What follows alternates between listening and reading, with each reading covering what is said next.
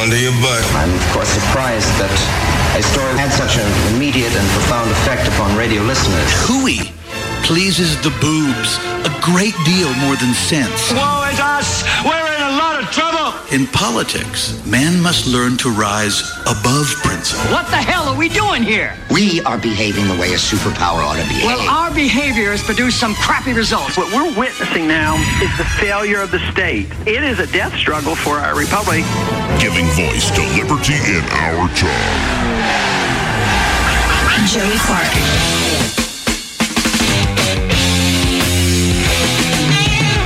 Merry Christmas, folks. The troops are coming home. At least that's what the president says. Donald Trump today says, We have defeated ISIS in Syria. Time to bring the boys home, or something to that effect. Amen. Amen. But you know what? I'm going to feel like throwing something in here, Southernwood.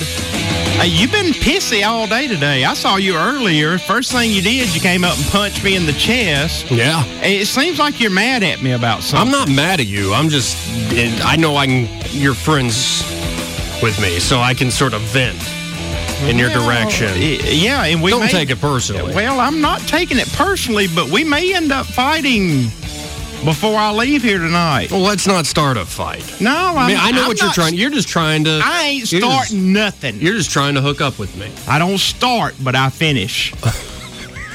I can tell you that. you don't want none. So you you weren't the one who started it with that pig you rode. you didn't start it with the pig. Started it first. no, but I finished. Pig.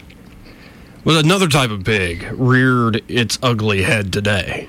Oh, the name of the song. War pigs. There are war pigs, and I'm not talking about the generals, you know, like at black masses. I'm talking about the elected officials. Ah. Because Donald Trump did want to pull people out of Syria. He does. That's the breaking news today. It's a great thing. It isn't what I wanted to talk about today. But then I saw the news, I was really happy. And then I saw some reactions from people that I had grown too comfortable with. And I realized my former hatred of them. It's not necessarily a personal hatred. It's uh but I just I hate their opinion. Go on. I can't stand it. For instance, Marco Rubio. God, he is so cute. No, he's not. You remind me of uh, Marco about start with that. 15 years ago. Don't ago. you start with that crap tonight. Especially now that you've shaved your face. Yeah. Oh, yeah. I make that comment, Joey. You look young with your face shaved, and then you j- jumped all in my butt about that. Oh, you didn't say that, and I didn't jump anywhere near your butt. You, You made a cursed comment. me. Yeah, but you didn't say, "Oh, you look younger." You kind of were like, "Oh, Joey, what are you doing with the the baby face? What are you doing?" It was sort of this snide, like, "Mm, "What are you doing with your face?" You know, I feel like that. You've seen "Oh Brother, Where Art Thou," right? We thought you, You- was a frog. we thought you was a toad. A toad. A toad. yes, I have. Do not seek the treasure. We thought you was a toad. Love that movie. I Movie absolutely love the that bank movie. Go robber. ahead. The bank robber. Yeah. Mm-hmm. And he's he's like robbing the bank. He's got his Tommy gun. He goes in real quick. Woo, woo. He's high energy. Robs the bank, and there's this little old lady who's got a kind of a weird face herself. She goes, "I think that's Babyface Nelson." and he hears her. He's like, "What did you call me?" That's how I kind of feel when everybody Eddie Bader keeps doing it. Everybody's calling me Babyface. I'm like, I am not Babyface. Hey, ap- apparently so. All I said was, "Hey, grow your whiskers back. You look like a child without your mustache." Is all I said, and you just you went off. Are you really at that age where 30 year olds look like children to you? Yes, unfortunately, I am. Yes. Unfortunately, you know, you go through those stages of life where you know, you're a senior in high school and you look at sixth graders and you're like, oh, look at those little children. It's six years. And then you get into college, and I can remember, I do remember, I was, uh, we, Lauren and I, we were sitting on the couch watching a football game one day, and and we're just looking at the football players, a college football game. And uh, she looked at me, and I looked at her, and I was like, golly, they look like children. And she's like, yeah, they do. We're getting old because, I mean, uh, we were just in college, you know, six years ago. And so, but hey, life changes. Well, and the more interesting is when I start to see people in power who look like me, who kind of look like kids. I mean, we've already talked uh, enough about Alexandria Ocasio Cortez. She's younger than I am, a year younger or so. Marco Rubio's not that much older than I am. Uh, ben Sasse can't be that much older than I am. Lindsey Graham is. Lindsey Lindsey's a little bit older. He's an older gentleman. Yes. What's the deal with Lindsey Graham and his bachelor status? Hey, they ain't no deal with it. Everybody knows what the deal is, and everybody ignores it. And that's if he doesn't want to. nothing If he doesn't want to say what he is, I mean that's fine. I don't have a problem with it. With it Well, I want to know: is he some playboy of the Western world, or is he kind of living it up as a? I've I've heard he plays with boys.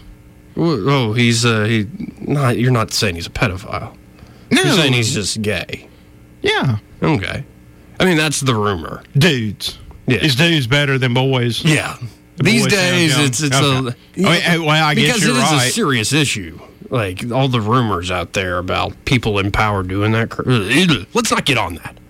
My point is, it starts getting to a point of it used to be my wiser, better elders are the ones, these elder statesmen, that are crafting American policy. And what is the most complicated form of policy? I know healthcare can get pretty technical. I was arguing with Troy in good faith about net neutrality earlier this week. That can get pretty technical and complicated, ideology aside.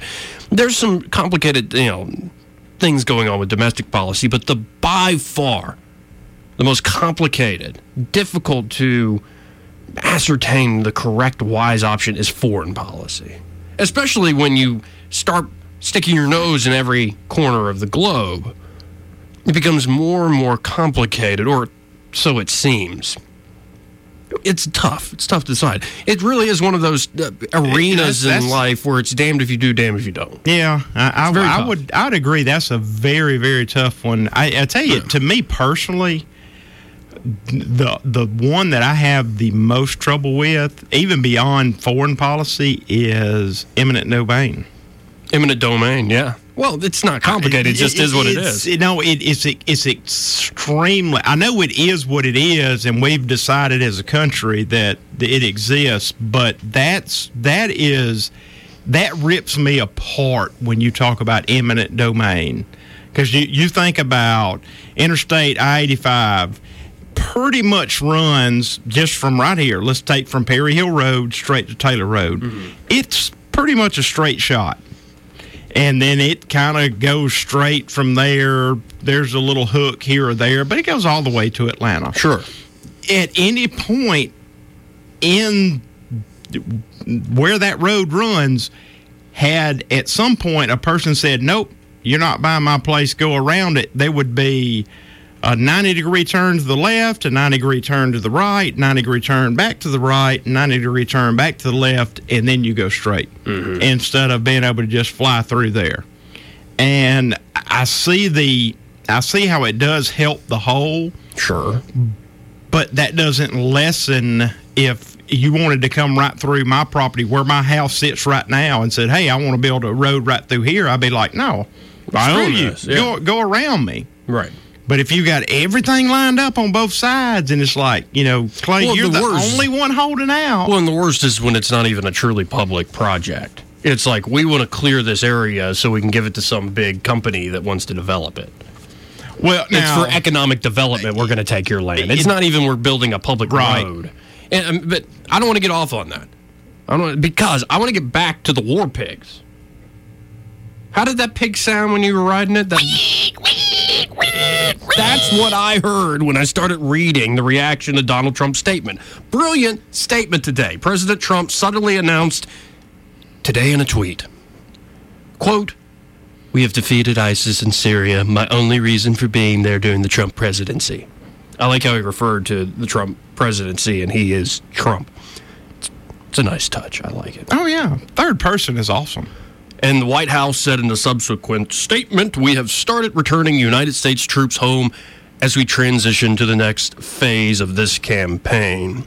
Now, here's the next bullet point. The Daily Mail does, I don't, I think it's kind of a, a rag. It's full of rumor innuendo. It's on, it's just shy of being a tabloid. It has some actual news, like this news today, the Daily Mail. But it's interesting thinking of the Brits. I love George Orwell, and a big point of his novel 1984 is Winston Smith is constantly thinking, hmm, they f- it feels like they're changing history. It feels like they're trying to change not only history, but even recent events by essentially in changing the, the language. So it, it changes people's memory. And he talked about it goes down the memory hole. And it feels like sometimes that happens with the news. And here's what I I'm having one of these moments where I'm like, is that why we're in Syria? Here's the next bullet point from the Daily Mail on this write up. U.S. intervened years ago in Syria, in part to protect rebels who were under assault from the Assad regime and counter terror insurgents. I'm remembering, no, Obama got us into Syria because of ISIS or ISIL, as Obama said. ISIL. ISIL. That's right. It, I thought we were there to fight ISIS, the Islamic State of Iraq and Syria, not not protect insurgents against the Assad regime. Because I thought we all learned that overthrowing Saddam Hussein and helping insurgents in Iraq and and I thought we learned when we when Obama overthrew a yeah a dictator in Libya that it creates more terrorism, it creates more chaos. It It doesn't help a whole lot. no, but here's the thing: aside from those old arguments and lessons we may or may not have learned, I thought we were in Syria to fight ISIS, but now this is saying we got in part to, there to protect the rebels.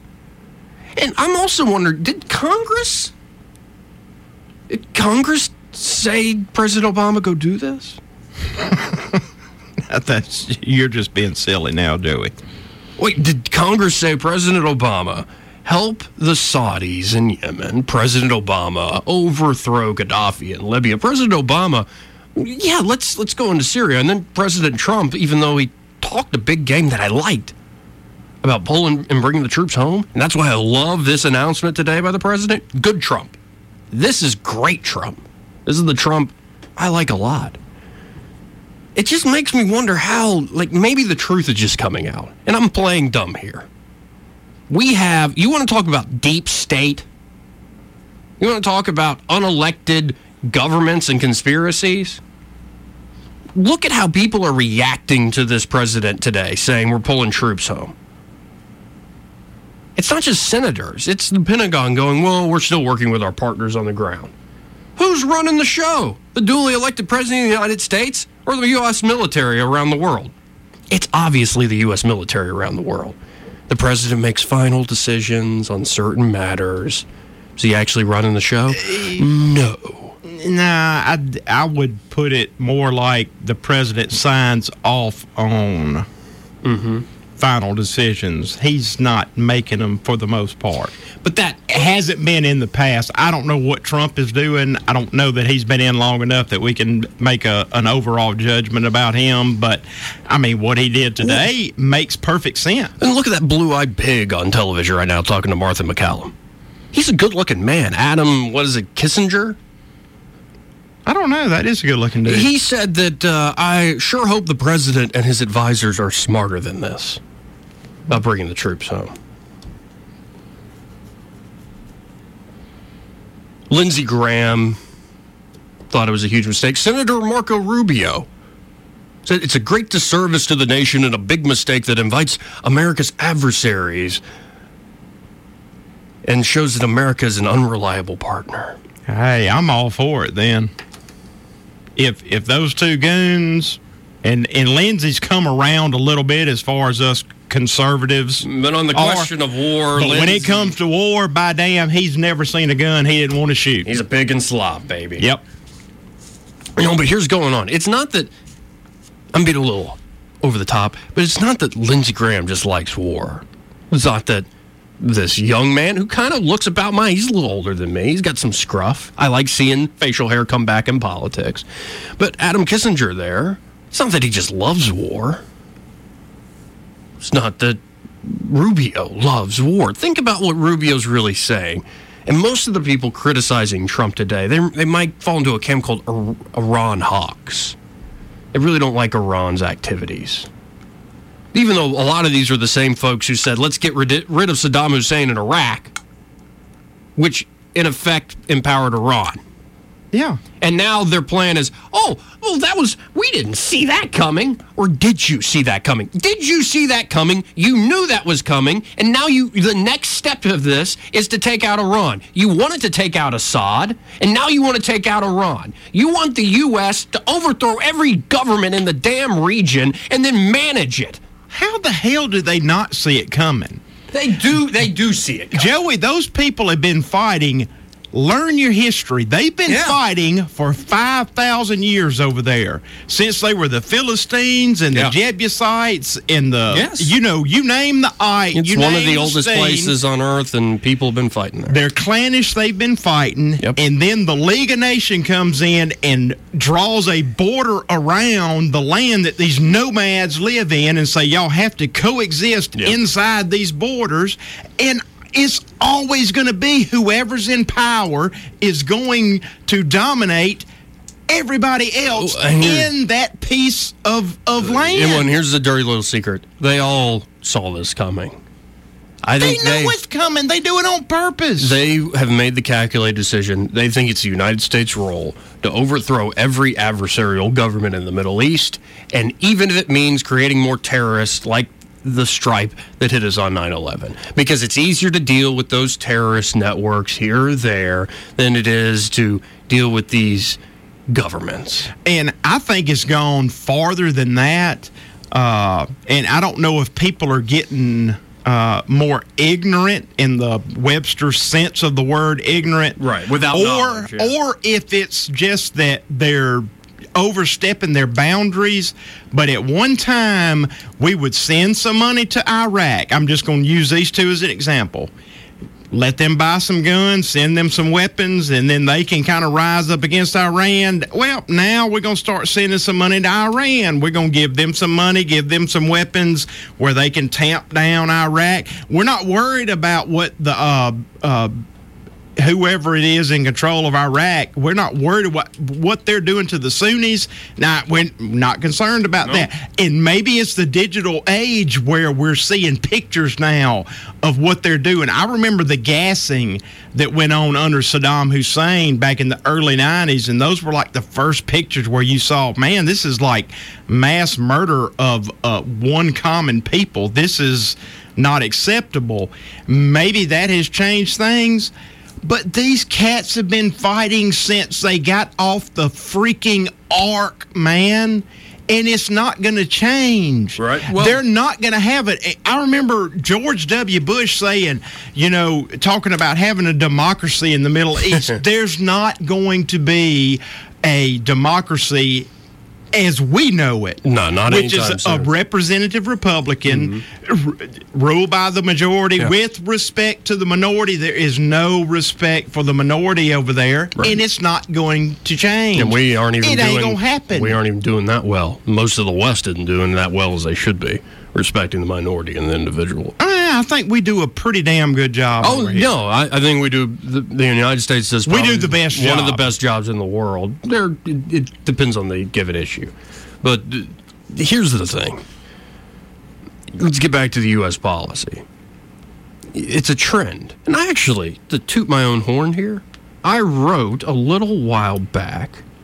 A, I, I just searched for the title. You know the website Zero Hedge. I searched for a title while presidents campaign on peace but rule by war. And it, here, it was posted by Tyler Durden, uh, 9 10 2017. But it says authored by Joey Clark. Oh, that's cool. I know a dude named Joey Clark. That's cool. I wrote it for the antimedia.org, but it looks like Zero Hedge picked it up. Well, that's really cool. Hmm. Ooh, I, I, this one, I, I made some bold statements in this one. Do tell. You, this opening line, it's a doozy. It's a little hyperbolic, so stay with me, folks. If the United States government continues as it does today, bestriding the narrow world like a colossus, it will be stabbed through the heart by daggers inscribed with the nation's founding principles. The words life, liberty, and the pursuit of happiness shedding salty tears of blood from sullied steel. But I hope this day will not arrive.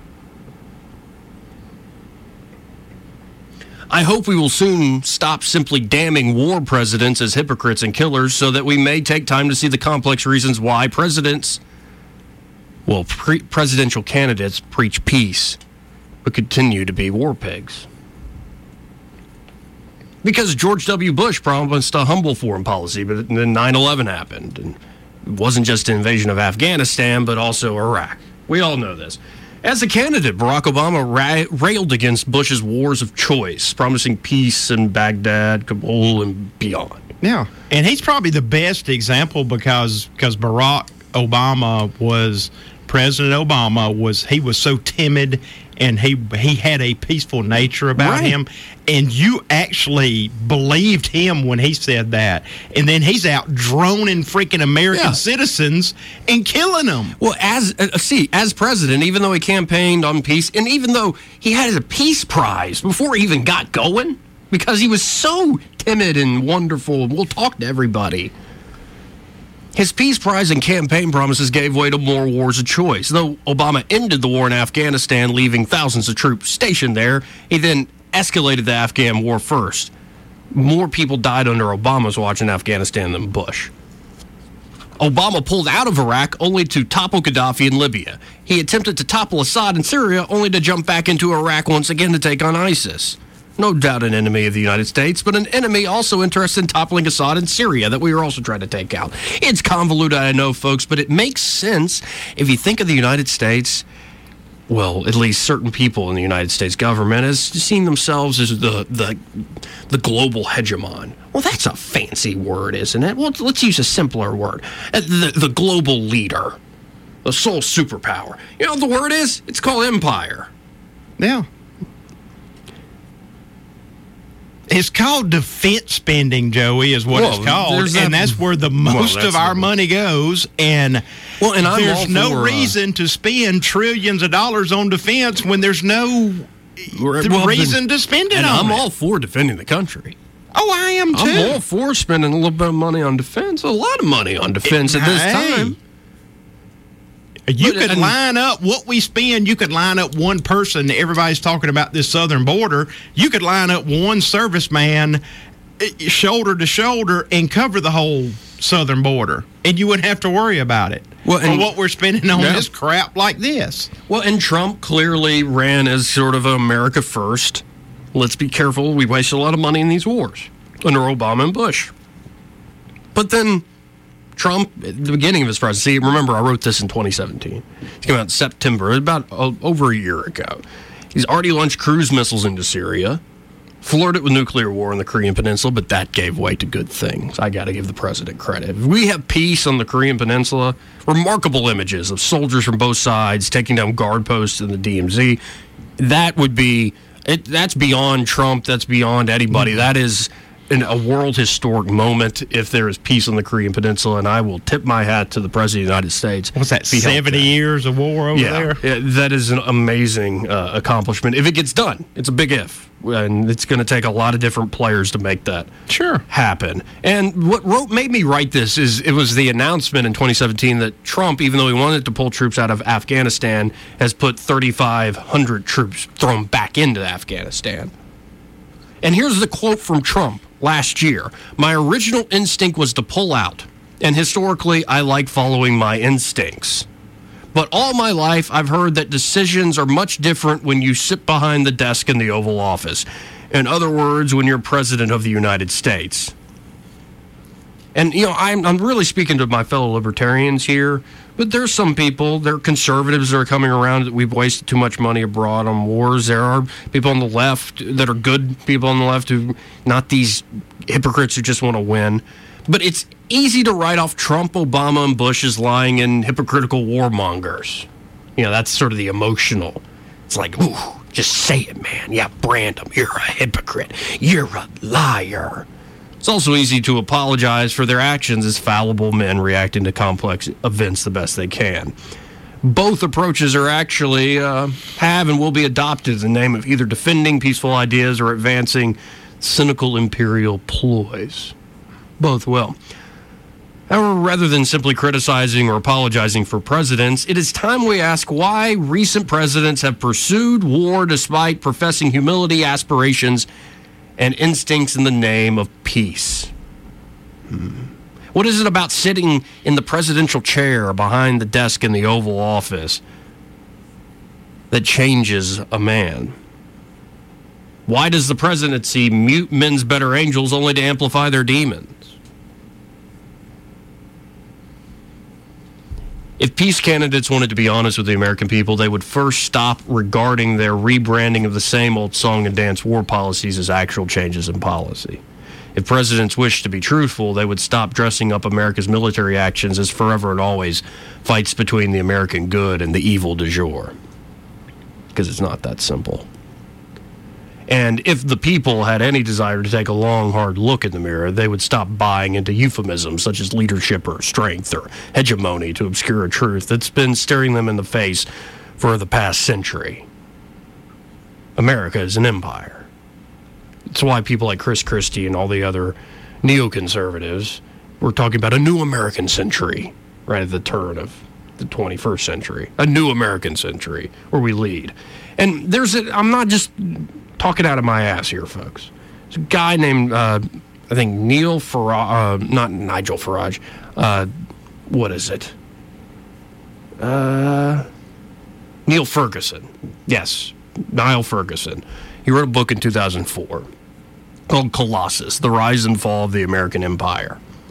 It's actually a book that defends America's role in the world. He wants the United States to do more. Here's a quote from it Julius Caesar called himself imperator, but never king. His adopted heir, Augustus, professed principes. Emperors can call themselves what they like, and so can empires. The Kingdom of England was proclaimed an empire by Henry VIII before it became one. The United States, by contrast, has long been an empire, but eschews the appellation.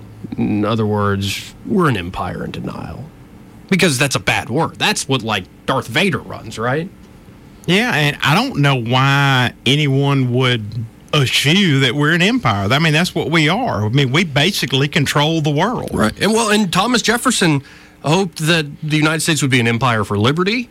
I think uh, George Washington said he, he wants to be, he's proud to be a, a citizen of an infant empire.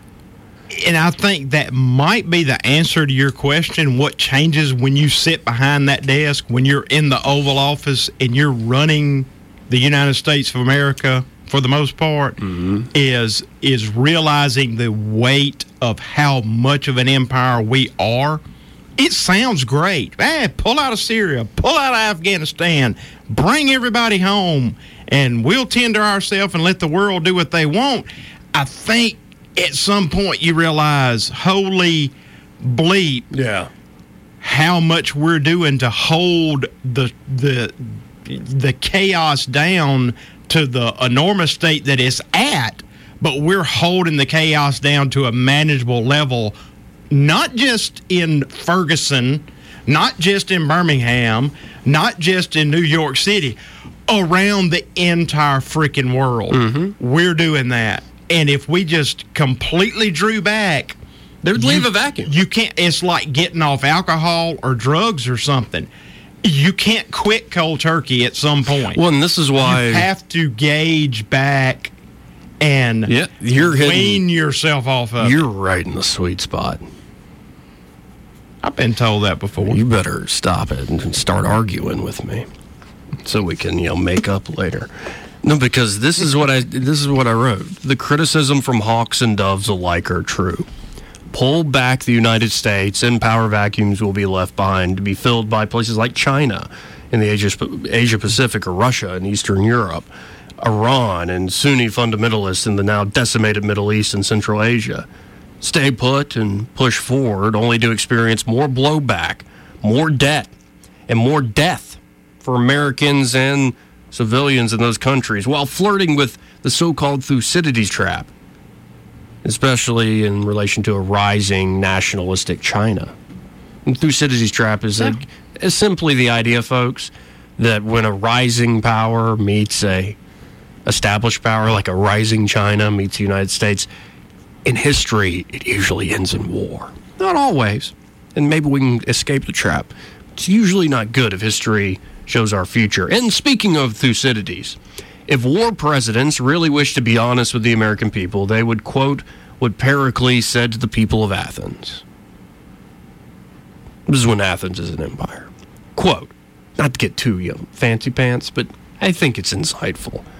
Quote, and do not imagine that we are fighting, what we are fighting for is simply the question of freedom or slavery. There is also involved the loss of our empire and the dangers arising from the hatred which we have incurred in administering it. Big word. Your empire is now like a tyranny. It may have been wrong to take it, may have been right, but it is certainly dangerous to let it go. It's time to pick your poison, America. We face the prospect of tyranny and debt and bad outcomes either way. Even with the best of intentions, empires have ramifications. Empires have consequences, even when they are let go. Even if the millennial generation or the Generation Z or the boomers wake up, never asked to inherit the American empire in the first place, the legacy of our forefathers cannot be simply shrugged off without immense effort and sacrifice. I prefer to end it, bring us back to a Republican commercial republic. It offers peace and is willing to defend itself to the hilt and defend freedom. I don't agree with people like Niall Ferguson or Lindsey Graham or Marco Rubio or Kissinger or whatever that we need a quote unquote liberal empire for peace and prosperity worldwide. Oh yeah, they love to hear the gunshots. Yeah. Is what it is. And it's just I mean the the the way that the world works. I mean for instance, Muammar Gaddafi he was showing his ass, to put it bluntly, about 30 years ago.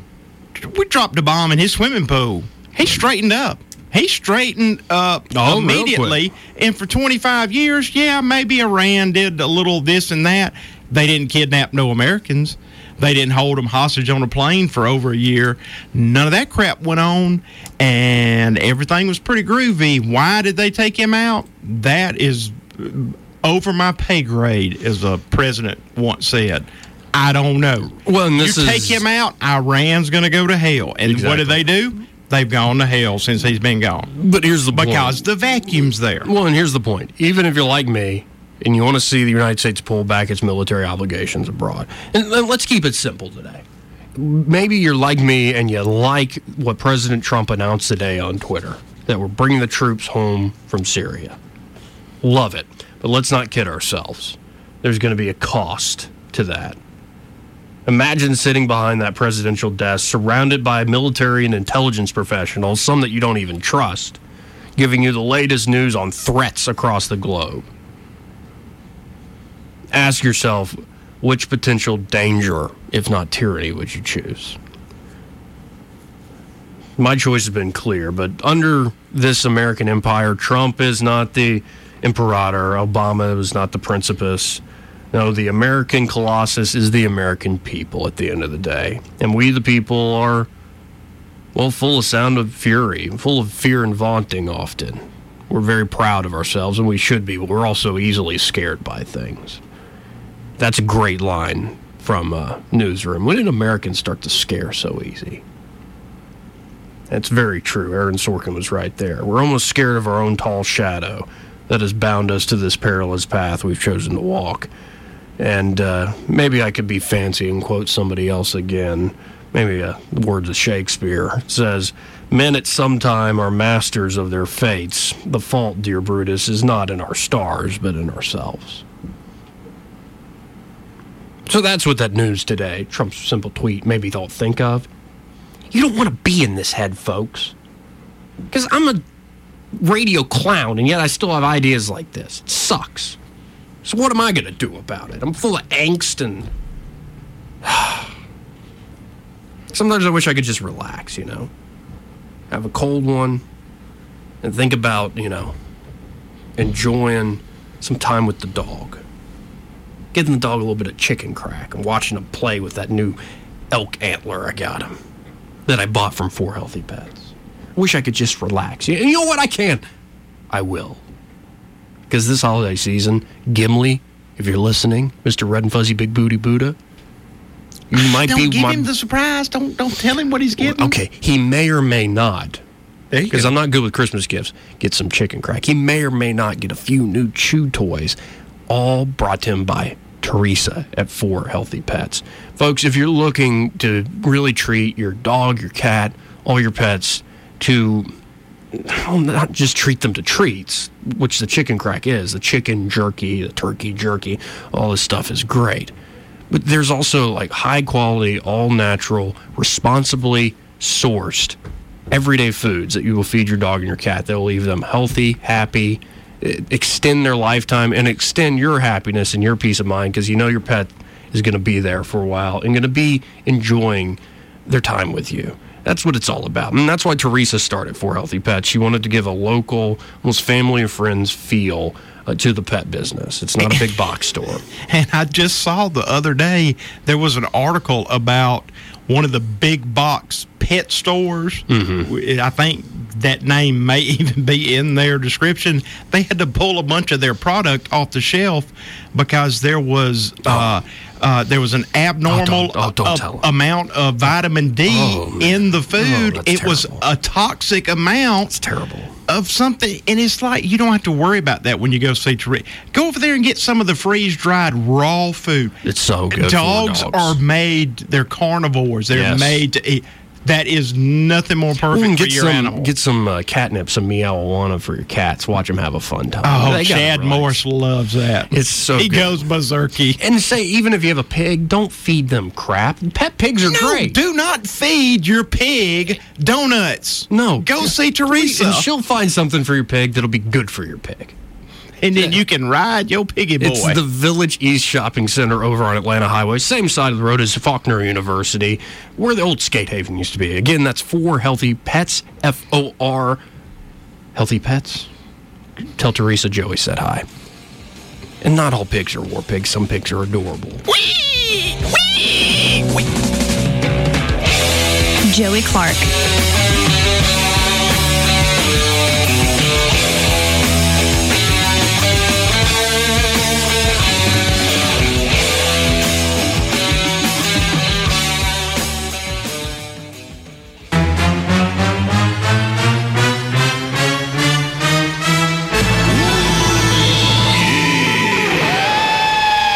Joey Clark.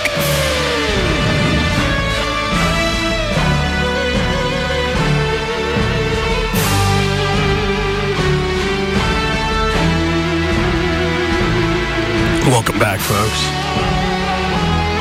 Before we get into this closing segment, uh, show brought to you by a gentleman who joined us last night, Southernwood, Eddie Bader. Eddie Bader with the Goodson Group. You're I like looking. old Eddie Bader. Oh, Eddie's a great guy. You heard him last night. He's great, great sense of humor. He loves pizza. He loves to have a nice beer too. But he also will be your buyer's agent because he's grown over these last few years, finding all sorts of experience in the real estate market for himself, finding success, more peace of mind in his life because of that real estate.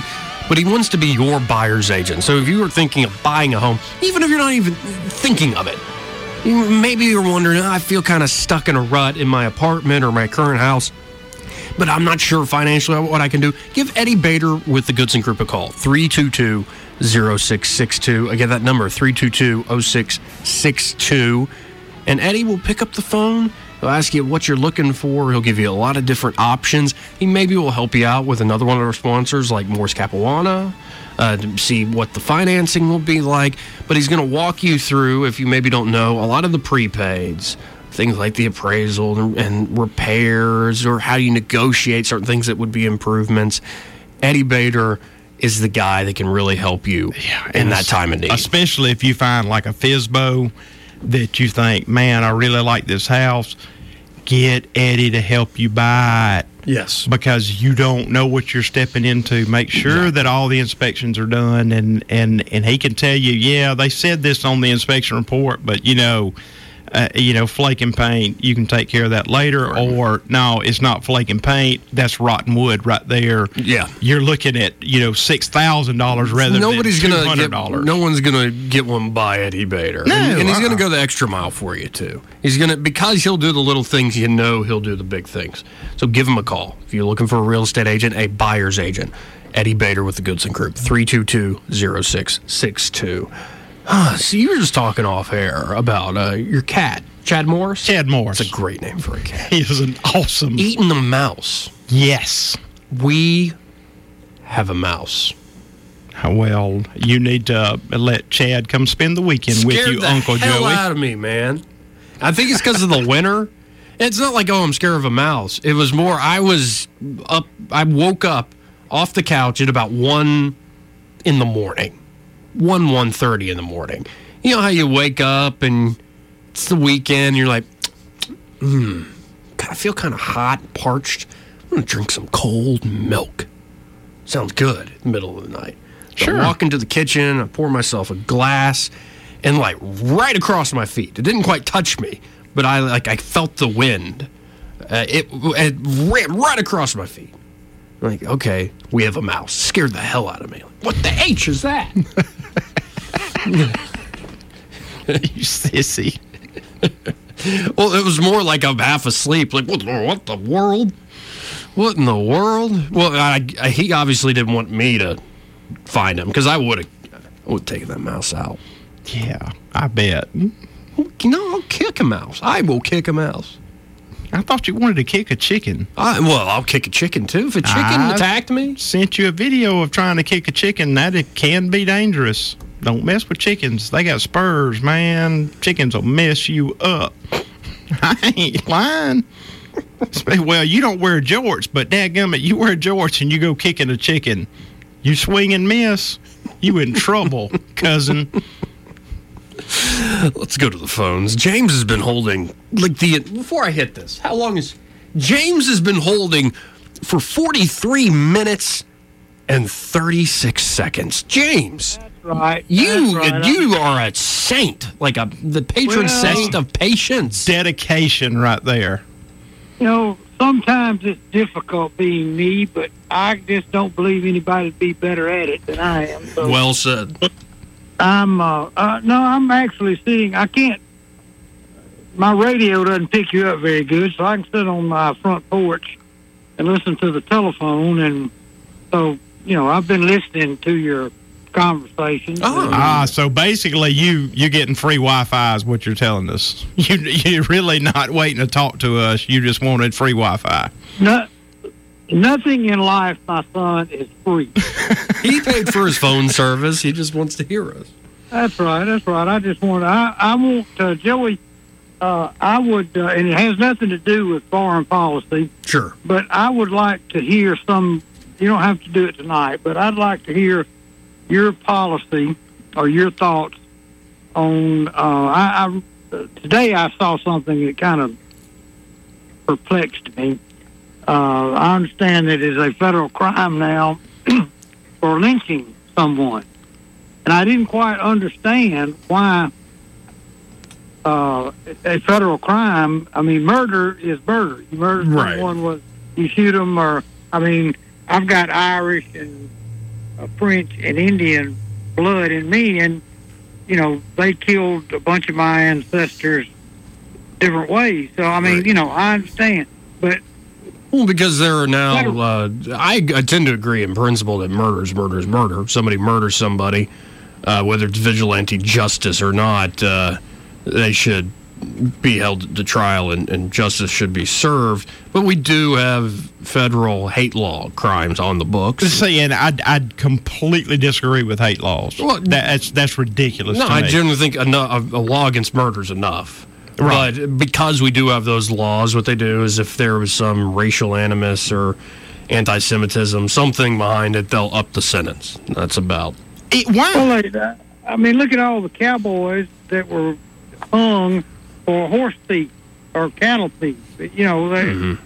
they, they they hung a considerable amount of people for different things that weren't even, you know, weren't even murder. They were just hung because of things. Well, Yeah. I- and like I said, I think there's enough of the law against murder's enough, in my opinion. But uh, I I think where these folks are coming from is it's like a form of deterrence. I think they're taking the deterrence of the law a little too like some anti-Semite or some racist won't go kill somebody because oh no, I'll get locked up for the hate crime laws. Uh, and I, I don't I mean, know if I buy that, but I, I'm just playing devil's you advocate. you here. can't buy that, Joey. You're I too don't. smart for that.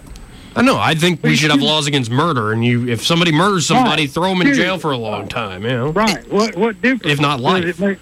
Well, how you murder someone? They're dead. Right, and you can take this argument. You can take this argument to the the just to the nth degree of it.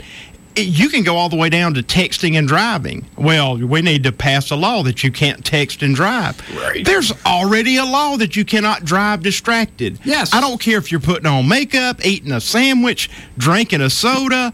If you're drinking a beer and you're impaired, you cannot drive that way. Yeah. You don't need an additional law. That's just one more thing Oh, we do it too much. that they can choose to pull you over for if they think they see you with a cell phone in your hand. You better be careful right. saying stuff like that. Oh, and a little One. tip all you have to tell them is I was checking my GPS. They can't do anything to you. You can check your GPS on your phone, can't text. That'll get you out of it. Just uh, somebody Would- told me James, that. would you tell Southern Wood 84 here that he better stop saying things like that because I like it? Well, uh, you know, you're you're right by him. You know, Okay, I'll, I'll, I, I stop saying stuff like that. I like it too much. James, There you I, go. you want me to put you back on hold until the show's over? it's only about five more minutes here. Uh, uh, yeah, I'd like to. Yeah, I, one thing I want to say about your foreign policy, real quick. Sure. I, I was born during the Korean War, and I grew up listening to Duck and Cover. Mm. And then I was in a, I was prime Vietnam era age USA prime beef, and uh, I've listened to a lot of things going on in the world, Sure. and it's all kind of come and gone, and sometimes I don't know whether it's politics or like you said a while ago. One of you said they've been doing this five thousand years. Yep. Sure. I, I, you know, I, I don't know. Are we going to? Is the United States of America going to stop it? And it's been going on for five thousand years. I don't know. But anyway, put me on hold. Okay. Thank you, James. Thank, Thank, you, for James. I like James. I like he is a great too. caller. I do too. It's just. Uh, it's and to difficult. answer his question, no, we're not going to stop it. No, I want to end the show that I agree. Um, we're not going to stop it anytime soon. And I, I think bankruptcy, if anything's in our future, I think we're overextended.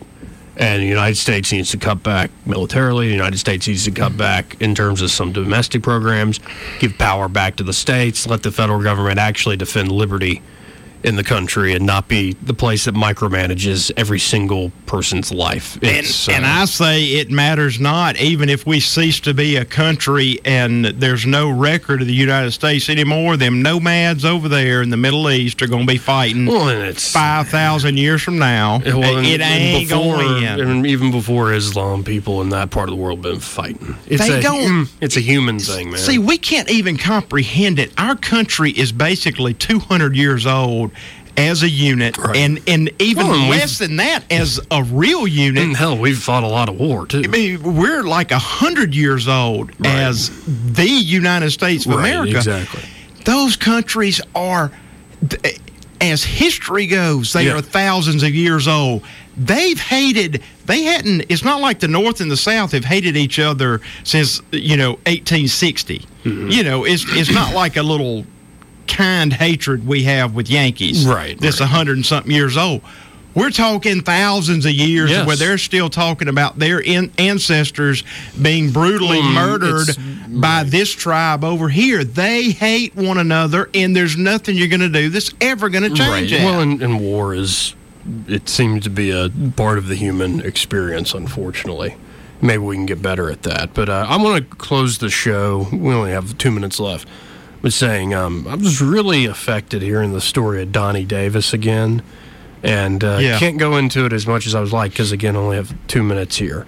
But I will say there's something about men like Donnie, of course, Donnie himself, when something incredibly tragic happens, we are very swift to, and people often do get despairing. Like, this is meaningless. This is pointless. Why did this happen? You know, terrible luck, bad luck, um, or, you know, wallow in the suffering.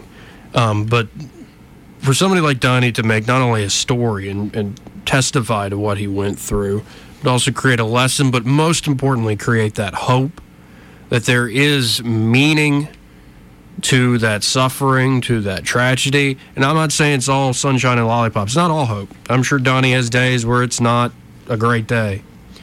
Um, it's tough, uh, beyond what I can imagine, I'm sure. But uh, it's to be a person that not only gleans hope, but truth out of it. Uh, it shows that the things we do in life, whether it's something we suffer, like a car wreck, some impaired driver, some meth head, or uh, the great things we do, like the paramedic who saved him, and Donnie himself telling these stories. It just shows how every little thing is meaningful, the good and the bad. I think that one of the biggest mistakes people can make in this holiday season, especially if you're down, is to say, "What's the point?" Yeah. Don't fall into that thinking, folks. Whether you're going through a real tough time or whether things are great, it all means something at the end of the day. It all is very meaningful. Well, he ha- he has truly such an inspirational story, Yes. and just the the words he said when he said you know the impact happened, and he looked over to make for sure his grandchild wasn't in the car with him. Yeah, that's amazing. That's just it's. I mean, And for folks who don't know maybe what we're talking about, check out Mile Marker 13 on Yeah. Facebook. Mile Marker very 13. powerful. Very, very powerful story. And uh, Donnie, we love you. A lot of people out there praying for you. Uh, thank y'all, folks, for listening. Southern Wood. we'll do you. it again. Yeah. this is fun. I need to like get somehow get you like paid so you can be like a regular. Well, you do it for free anyway. Well, let's go make up. we kind of fought a little bit earlier. True. Joey Clark.